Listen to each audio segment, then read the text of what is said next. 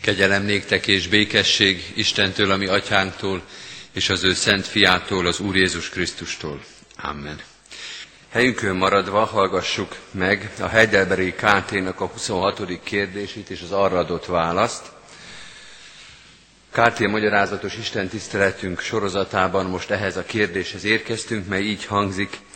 Mit hiszel-e szavakkal, hiszek egy Istenben, mindenható atyában, mennek és földnek teremtőjében. A válasz így hangzik a KT szerint, azt, hogy a mi Urunk Jézus Krisztus örökkévaló atya, aty, ö, azt, hogy a mi Urunk Jézus Krisztus örökkévaló atya, aki a mennyet és a földet minden benne lévőkkel semmiből teremtette, és örök tanácsa és gondviselése által mindezeket még most is fenntartja és igazgatja, az ő fiáért, Krisztusért, nékem Istenem és Atyám, akire annyira rábízom magam, hogy semmit sem kételkedem afelől, hogy összes testi és lelki szükségeimből gondoskodik. Sőt, javamra fogja fordítani mindazt a rosszat, amit a siralom völgyben rám bocsát, mert megteheti azt, mint mindenható Isten, és meg is akarja cselekedni, mint hűséges Atya. Hallgassuk meg Isten igéjét is, immár fennállva, Máté evangéliumának a hatodik részéből, a hatodik rész 25. versétől a 34. versig a következőképpen. Ezért mondom nektek, ne aggódjatok életetekért, és hogy mit egyetek és mit igyatok, se testetekért, hogy mivel ruházkodjatok. Nem többé az élet a tápláléknál és a test a ruházatnál. Nézzétek meg az égi madarakat, nem vetnek, nem is aratnak, csűrbe sem takarnak, és mennyei atyátok eltartja őket. Nem vagytok etti sokkal értékesebbek náluk. Aggódásával pedig ki tudná közületek meghosszabbítani életét csak egy arasznyival is. Mit aggódtuk a ruházatért is? Figyeljétek meg a mezői lilimo, liliomokat, hogyan növekednek, nem fáradoznak és nem fonnak. De mondom néktek, hogy Salamon teljes dicsőségében sem öltözködött úgy, mint ezek közül akár csak egy is. Ha pedig a mezőfüvét, amely ma, ma van, és holnap a kemencébe vetik, így öltözteti az Isten, nem sokkal inkább titeket, kicsinyhitűek. Ne aggódjatok tehát, és ne mondjátok, mit együnk, vagy mit igyunk, vagy mit öltsünk magunkra. Mindezt a pogányok kérdezgetik, a ti mennyei atyátok pedig tudja, hogy szükségetek van mindenre. De keressétek először az ő országát és igazságát, és ezek is mind ráadásul megadatnak néktek. Ne aggódjatok tehát a holnapért, mert a holnap majd aggódik magáért. Elég minden napnak a maga baja. Isten tegye áldottá igének hallgatását és szívünk fogadását. Most hajtsuk meg fejünket imádságra. Mindenható Istenünk, bűnbánattal állunk meg előtted, még az ilyen szép és felemelő igék fényében is, vagy talán akkor még inkább, mert a Te gondviselő szereteted és kegyelmed mellett, kegyelmed mellett látjuk a mi méltatlan és bűnös voltunkat. Bocsáss meg, hogy nem tudunk most sem másképp érkezni a Te házadba.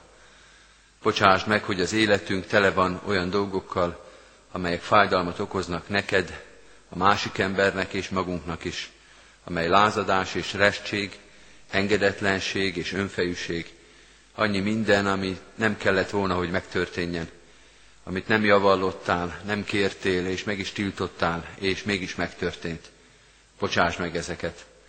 Bocsáss meg, hogyha az életünk sokszor nem dicsőséget szerez a te nevednek, hanem miattunk káromolnak téged, és miattunk kerül szégyen a te egyházadnak a nevére. Bocsáss meg mindezekért. Köszönjük, hogy mégis itt lehetünk, hogy nem csak a bűneinket látjuk, nem csak a gyarlóságunkat érezzük át, hanem a te szereteted és kegyelmed is nyilvánvalóvá lett számunkra. A bűnbocsátó kegyelem és szeretet, amely nem megszégyenít, nem kárhoztat, hanem feloldoz, felemel és megbocsát. Köszönjük, hogy ennek a részesei lehettünk, hogy úgy gondolhatunk sok elkövetett bűnünkre és méltatlanságunkra, amit te megbocsátottál, elvettél az életünkből, valóban szabaddá nyilvánítottál minket és megigazítottál. Köszönjük, hogy úgy jöhetünk bűnbon, bűnbocsátó szeretetedhez, bűnbánó szívvel és élettel, hogy tudjuk, te valóban megbocsátatod a bűnt, valóban felszabadíthatsz, valóban megtisztíthatsz minket. Kérünk is téged, nem csak az ige hirdetés előtt, még inkább a megterített úrasztala előtt, tégy minket méltóvá a veled való közösségre. Te légy az, aki megtisztítasz, aki kezedbe veszed újra és újra az életünket, aki méltóvá teszel minket, akin keresztül a te szent fiadnak érdeme, a szent fiadnak áldozata az életünket megtisztítja, fényessé, dicsőségessé teszi, a te fényed és te dicsőséged láttassék meg a mi életünkön is. Krisztusért, a győzedelmes Úrért. Amen. Kedves testvérek, egyetlen igét emelek ki abból az igéből, amelyet felolvastam Máté evangéliumának a hatodik részéből, a 25. verstől kezdve. Itt így olvasok Isten igéjét. Nézzétek meg az égi madarakat, nem vetnek, nem is aratnak, csűrbe sem takarnak, és mennyei atyátok eltartja őket. Nem vagytok eti sokkal értékesebbek azoknál. A gyülekezet foglalja el a helyét. Kedves testvérek, a KT magyarázatos igehirdetés sorozatban a hiszek egy magyarázatához érkeztünk, ahhoz a hitvalásos szöveghez, amit röviden így szoktunk nevezni, hogy hiszek egy, talán egy kicsit elegánsabb a latin kezdőszóval krédónak nevezni, de hát valamennyien jól ismerjük ezt a szöveget, annál is inkább, mert ma is elhangzott már ebben a templomban is többször, és még ma az Isten tiszteleten is újra el fog hangzani, és minden olyan alkalom, amikor keresztelő, amikor urvacsoravétel van, elhangzik, elhangzik a temetési hirdetéseken is, sokszor kíséri a liturgiánkat, az Isten tiszteletünket és az életünket ez a szöveg. A legtöbbet használt hitvallása ez a református egyháznak, ha nem is az egyetlen, de a leginkább ismert. Több olyan óegyházi hitvallás van, amit a református egyházban is tulajdonképpen vallunk és hiszünk, de nem használunk az Isten tiszteleti liturgiában. Az apostoli hitvallás azonban ilyen. Önálló igehirdetés sorozatokat is szoktak szentelni ennek a szövegnek a magyarázatára, mindahogy egy picit ilyen helyzetbe kerülünk most is, a hosszabb KT magyarázatos igehirdetés sorozaton belül most a következő ilyen alkalmak folyamatosan az apostoli hitvallás szövegét fogják magyarázni. Ugyanakkor az is nyilvánvalóvá kell tenni, éppen azért kell ezt hangsúlyozni, mert olyan sokszor használjuk, hogy ez nem bibliai szöveg, akár mennyire is fontos számunkra, sőt kívülről is tudjuk. A két kívülről hangosan mondott szöveg közül a mi atyánk, az ugye az Bibliából vett idézet, éppen Máté evangéliumának, a most felolvasott résznek az egyik részlete, az apostoli hitvallás azonban az Ó-egyháznak egy korai hitvallásos szövege, de már az egyháznak, a hívő közösségnek egy saját maga által megfogalmazott szövege. Ilyen értelemben nem annyira textusunkhoz van közel, mint a Heidelbergi KT-hoz, amin keresztül most magyarázzuk. A Biblia világítja meg majd nekünk, akár az apostoli hitvallás, akár a KT-nak, mint hitvallásos szövegnek az igazi értelmét, ezért, amikor az apostoli hitvallást magyarázzuk, bibliai textust kell hozzá keresnünk, nem az apostoli hitvallásnak a konkrét magyarázata történik, hanem Isten igéjének egy kiemelt szakaszán keresztül próbáljuk megérez, megérteni az óegyházi atyák hitvallás alkotó szövegének legfőbb mozzanatait. Az apostoli hitvallás tehát egy olyan cél érdekében, egy olyan feladattal született meg, mint aztán később, jó ezer évvel később megszületett a Heidelbergi KT, hogy a hitünk tartalmát, a hitünk ismeretét próbálja elmélyíteni, hogy ne csak azt érezzük meg, hogy a szívünkben mennyire nagy helyet foglal el Isten, hogy milyen közel van az életünkhöz, hogy mennyire szeretjük őt, ez is nagyon fontos, de azt is meg tudjuk fogalmazni, hogy pontosan mit gondolunk róla, hogy mi az, amit ő kijelentett saját magáról, mi az a hitismeret, amelyet éppen a kijelentés okán el is vár tőlünk, hiszen ha elmondta, nyilván azzal a célral tette, hogy ezt mi ismerjük, hogy ezt értsük, hogy ennek a következményeit le tudjuk vonni. Tehát amikor az apostoli hitvallást mondjuk, például majd az úrvacsorai közösség előtt, vagy bármilyen alkalommal mindig gondoljunk arra, hogy ezek azok a pontosan megfogalmazott hittartalmak, amelyeknek az ismeretét elvárja tőlünk az Isten, és amelynek az ismerete és közös megvallása össze is köt minket, ez is a funkciója az Isten tiszteleten, felmutatjuk azt a közösséget, az a közösség járul most az urasztalához, amely közösen megegyezik ennek az apostoli hitvallásnak a tartalmában, ezt tekinti a hitének legfontosabb összefoglalásaként. Ma, amikor elkezdjük a KT kérdése alapján az apostoli hitvallást értelmezni, az első bekezdést olvastuk, hiszen az gyakorlatilag egy mondat, amely a teremtő és gondviselő atyáról szól. Mind az apostoli hitvallásnak az első bekezdése, mind pedig a Máté evangéliumából olvasott, nagyon híres és nagyon szép Jézusi gondolatok ugyanazt az irányt, ugyanazt a tartalmat határozzák meg, talán így lehetne legtömrebben összefoglalni. A teremtett világ szépsége a hívő embert Isten teremtő és fenntartó hatalmára figyelmezteti. A teremtett világnak a szépsége, gazdagsága a hívő embert Isten teremtő és fenntartó hatalmára emlékezteti, figyelmezteti. A virágok és a madarak, és mindaz, ami emögött, a kép mögött van, a teremtett világnak a szépsége, gazdagsága, lélegzet elállító zsenialitása, az mind-mind alkalom arra, hogy rácsodálkozzunk az Isten nagyságára. Óvatosan kell bánni ezzel a nagysággal, mármint nem az Istenével, hanem a teremtett világéval. Sokan vannak a mai világban is, és korábban is, akiket a teremtett világnak a nagysága és szépsége egészen elbűvölt, még úgy is fogalmazhatnánk, hogy elvarázsolt, és a teremtő helyett a teremtett világ imádatába kezdtek. Ezt a kifejezést egyébként ártatlanabb formában ma is szoktunk használni, hogy természetimádó, akik nagyon szeretik a természetet, természetjárók, kint töltik a szabadidejüket a természetbe, ezekre az emberekre szoktuk ezt mondani, de jól tudjuk, hogy valakik ezt vallási értelemben is használták, sőt, sőt a 21. században megint vannak olyan csoportok, akiknek ez a mágikus, vallásos nagy fölbuzdulás, ami ma a világban tapasztalható, úgy jelenik meg, hogy a teremtett világnak a szépségében, erdőkbe és mindenféle szép természeti helyeken próbálják meg az Isten megtalálni és megismerni. Fontos figyelmeztetés, rögtön az első gondolatnál, hogy a teremtett világ bármennyire is szép, bármennyire is lélegzet elállító, bármennyire is meghaladja az ember minden képzeletét, nem vezet el az Istenig. Önmagában semmi sem vezet el az Istenig, sem a teremtett világ, sem az emberi természetnek, vagy az emberi szellemnek a termékei, az irodalom se, a zene se, a képzőművészet se, de a teremtett világ sem. A csillagok vizsgálatából, a teremtett világnak a szépségéből, a hegyekből, a madarakból és a virágokból lehet csodálkozni, de Istent megismerni, Jézus Krisztus atyát megismerni nem lehet. Nem tesz hívővé senkit az, hogyha elcsodálkozik a teremtett világ szépségén. Fordítva van a dolog. Akit Jézus Krisztus atya megszólított, akihez Krisztus közeljött és hitre hívta a hitetlenségből, a hívő ember tudja a teremtett világban az Isten zsenialitását meglátni.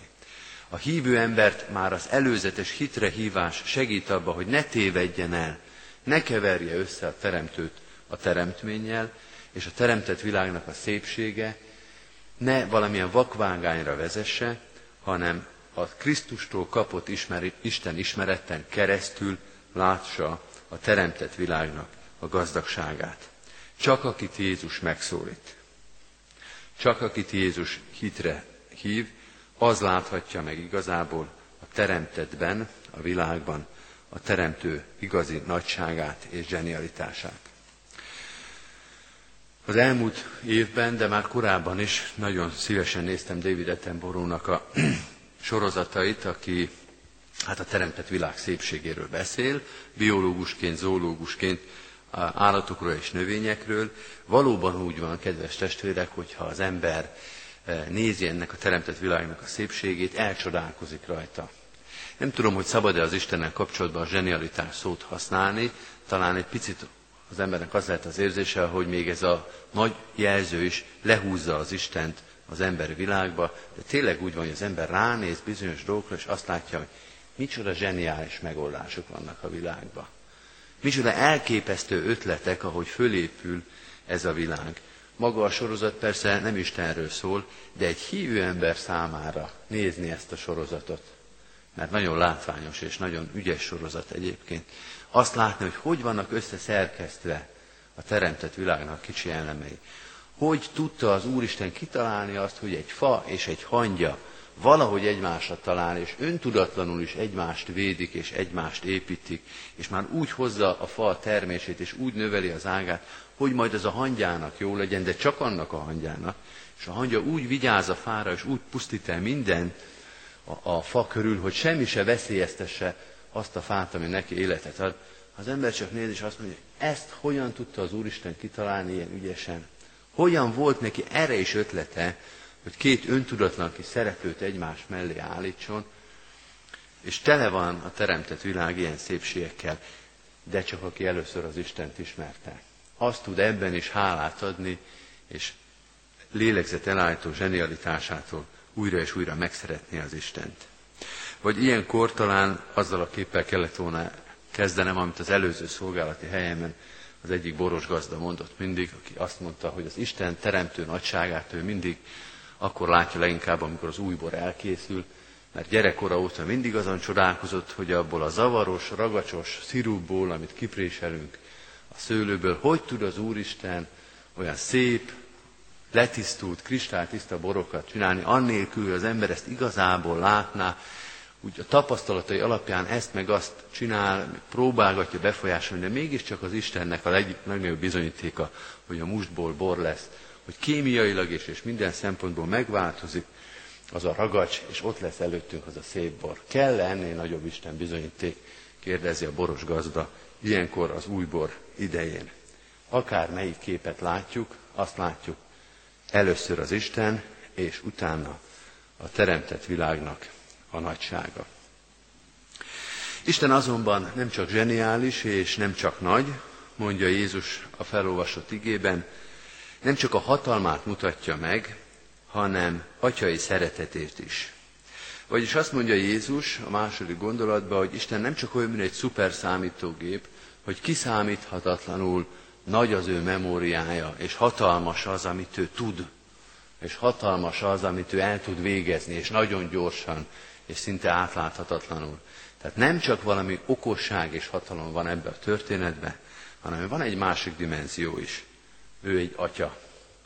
Valaki, aki szerelme, szeret minket, aki figyel ránk, aki számon tart minket. Aki hatalmas volt arra, hogy megteremtse ezt a világot, ugyanarról mondja Jézus, hogy jól tudja a ti mennyei atyátok, hogy mire van szükségetek. Hogy számon tart titeket, hogy kedvesek vagytok számára, sokkal kedvesebb, mint a teremtett világ bármelyik más eleme. Az égi madarak és a mező virágai között abban nincs különbség, hogy ők is, és ti is az ő teremtményei vagytok. De abban igenis van különbség, hogy ti az ő gyermekei vagytok. Nincs az a teremtett világbeli elem, amely még egyszer el tudná ezt magára mondani. Sem a csillagok, sem a kismadarak, sem a szém, sem a félelmetes, sem a közömbös teremtett világ nem mondhatja el magára, hogy mi az Isten gyermekei vagyunk. Ti viszont, mondja Jézus, elmondhatjátok. Úgyhogy amit láttok a teremtett világban, azt még ezzel megfejelve gondoljátok el saját magatokra. Hogy az Isten gondoskodik, hogy az Isten kiszámította, hogy az Isten megteremtette, összerakta ezt a világot, és titeket külön még szeret is, mind a ti mennyei atyátok, mind a ti gondviselőtök, mert tulajdonképpen ez a kifejezés itt jön be. Isten teremtő, Isten fenntartó úr, ez még egy kicsit érzelemmentes történet, és akkor bejön a gondviselés, mint a szerető atyának a cselekedete, a szerető atyának az attitűdje felétek. Kánya Andi Sándornak van egy szép verse, amit nagyon szeretek, és ilyenkor mindig eszembe jut. Egy negatív példából próbálunk visszakövetkeztetni arra, amit Jézus mond. Kányádinak a versének az a címe, hogy Isten háta mögött, Egy karácsonyi vers tulajdonképpen, Kányádinak az egyetlen karácsonyi verse, és abban van az a mondat, hogy előre látó vagy Uram, de mégis, nézd Uram a hátad mögé is, ott is lakoznak, és örülnének, a mosolyodnak. Ez az ember azt érezte át, hogy az Isten egy karácsonyon, amikor az ő édesanyja meghalt, akkor nem figyelt oda rá, hogy ő az Isten háta mögött töltötte azt a karácsonyt. És ez szubjektíve biztos nagyon nehéz történet volt, és az ember átérezheti ennek minden fájdalmát, hogy pont karácsonykor. De Jézus azt mondja, hogy ilyen nincsen, hogy valaki az Isten háta mögött lenne. Hogy az Isten ne tartana minket számon, hogy az Isten ne venné észre a mi örömünket vagy bánatunkat. Hogy az Isten nem csak mindent tud, hanem szeretetével is fordul hozzánk. Hogy nincs senki ezen a világon, akiről az Isten megfeledkezne, vagy akire legyintene, vagy aki azt mondja, hogy rád már nincs energiám, most erre nincs időm, most rád nincs figyelmem, most másokkal kell foglalkoznom. Amikor megterítjük az úrasztalát, akkor tulajdonképpen erre is gondolunk. Nem csak az Isten gazdagsága jelenik ebben meg, az újbor, az újborért való hálaadás, az, hogy megteríti az asztalunkat ebben az értelemben is, és naponként abban a hétköznapi értelemben is, a mindennapi kenyér áldásában, hanem az Isten szeretetéről is szól. Sőt, elsősorban arról, hogy a gazdag, teremtő Isten áldozatot vállal értünk. Az Úrnak halálát hirdessétek, amíg eljöven nem magáért hal meg az Úr, nem valami félelmetes vagy végzetes balesetben, hanem az értünk vállalt helyettes áldozat az, ami megjelenik a megterített úrasztalában. És hát, kedves testvérek, az első két gondolatból, abból, hogy az Isten hatalmas és zseniális teremtő úr, és az Isten szerető atya, ebből következik Jézusnak a harmadik gondolata, amikor azt mondja, ha az Isten hatalmas, és ha az Isten szeret, akkor ennek kell meghatároznia a hozzá való viszonyotokat is. Azt mondja a tanítványaiknak, ha az atyára gondoltok, az ő teremtő nagyságára és szeretetére, akkor ne aggódjatok, akkor bízzatok meg benne. A hozzávaló viszonyt, sőt, az élethez, a holnaphoz való viszonyt is ez határozza meg. Keressétek őt bátran. Keressétek bármikor, akár többször is. Akár ugyanazzal a kérdéssel még egyszer és még egyszer hiszen bátran fordulhattok hozzá. Jól tudja, hogy mindenre szükségetek van, hogy mi az, ami bánt, hogy mi az, amit nem értetek, hogy mi az, amivel szemben lázadás vagy engedetlenség van bennetek, hogy mi az, amit még mindig nem sikerült megemészteni, elfogadni, elkérni tőle. És bízzátok rá a holnapot, az egész életet, hiszen neki van akarata arra, hogy arra figyeljen és gondot viseljen, és van is hatalma arra, hogy abban gondviselő szeretetével és szabadításával részt vegyen. Bízzatok meg a mennyei atyában. Ezt mondja Jézus a tanítványainak, és a súlyt a Teremtő Isten, a fenntartó Isten hatalmában találja meg ez a mondat. Mit jelent tehát a teremtett világ a keresztény ember számára? Kérdezi a Heidelbergi KT-val együtt a Jézusi mondat. Nem vallásos tiszteletet, nem az imádatot a teremtett világ felé, nem is a rettegést a teremtett világ erőitől, nem a kihívást, hogy le kellene győzni a természetet, hanem furcsa módon a teremtett világ nagysága és gazdagsága a keresztény ember számára nyugalmat és biztonságot jelent. Az az Úristen áll mellettünk, aki ezt az egészet teremtette, aki fenntartja, aki berendezte, és aki a mai napig is a kezében tartja. Aki ezt alkotta, azt tart kézben engem is. Így készüljünk az úrvacsorára, így készüljünk a vele való közösségre, így emlékezzünk meg az ő teremtő és gondviselő szeretetéről akkor is, amikor most majd az úrvacsora előtt is készülünk, és mondjuk együtt az apostoli hitvallás szavait. Jöttek és együtt, közösen, fennállva adjunk hálát a mi Urunknak velünk közölt kegyelméért. Urunk Istenünk, mindenható édesatyánk az Úr Jézus Krisztus által, hálás szívvel köszönjük meg neked a te igédből nyert üzenetet, bátorítást, biztatást. Köszönjük, Urunk, azt, hogy a Te atyai szeretetedből fakadóan úgy rendelted a mi életünkben, hogy van lehetőségünk a Te szövetségedben élünk, és e szövetséget alkalmanként megújítanunk. Köszönjük, Urunk, így a mai napot is neked. Köszönjük az Úrvacsora sákramentumát, annak üzenetét, amely bátorít és biztat minket arra a Krisztusi életre, amelyre elhívtál mindannyiunkat. Kérünk téged, hogy szent lelkeddel védj körül bennünket.